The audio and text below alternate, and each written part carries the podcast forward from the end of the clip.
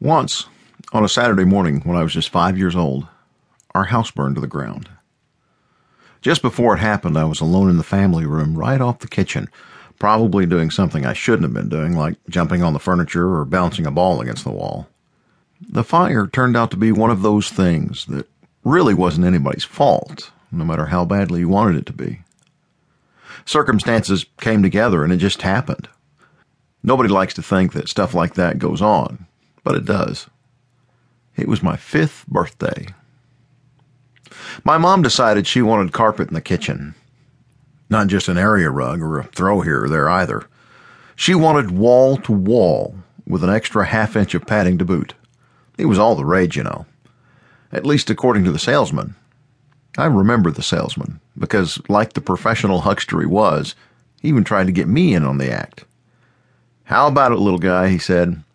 Do you think you could find better quality anywhere else? I gave him a blank look as he ruffled my hair the way grown ups think little kids like, even though they don't.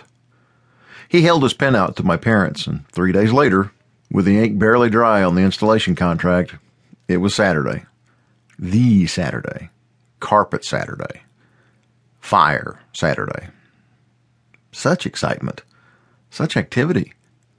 And did I mention that it was my birthday? The trucks pulled into the driveway and the men all hopped out wearing identical green coveralls. I can still remember my grandmother standing there next to me saying, Oh my land, have you ever seen such a thing? I didn't think I had, but it was just carpet for gosh sakes. And to be perfectly honest, one less place I could race my Hot Wheels. I was just about to say as much when she walked away to join the directors' convention that my grandpa and dad had started with the workers. Grandpa and dad stood next to the trucks their advice and direction pretty much ignored by the workmen. Nobody seemed to notice, or mind for that matter. I watched as my dad pointed out to my grandpa uh, again. If he kept parking his car in front of the fire hydrant across the street, he was going to get a ticket. Grandpa got more than a ticket for his trouble this day, though. Bored with the whole process, I made my way inside to play with a few of my older toys that would soon be replaced with newer and better five year old toys. Ah, so sad. The four year old stuff had to go. But hey, older, wiser, life goes on. As I headed through the kitchen, where the oven was heating for my yet uncooked birthday cake, I saw two of the workmen as they began to pour the glue on the floor that would hold the extra half inch of padding in place. Better step back, kid, one of the workers said. Get this stuff on you and you'll have a hell of a mess on your hands. I did step back too, all the way into the family room, it wasn't until years later I realized that worker's advice had saved my life. So there I was, playing in the family room, jumping on the furniture, as I said, or bouncing a ball, whatever. But still keeping an eye on those guys in the kitchen because, well, I was a kid, and they were workers. Workers with glue. I mean, how cool was that?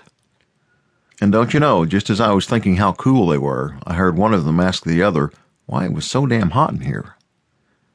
Talk about no luck at all. Turns out the guys pouring the glue, the most experienced, the one who told me to stay back, had two weeks under his belt, and the other had been with the company ever since they pulled up in the driveway less than an hour ago.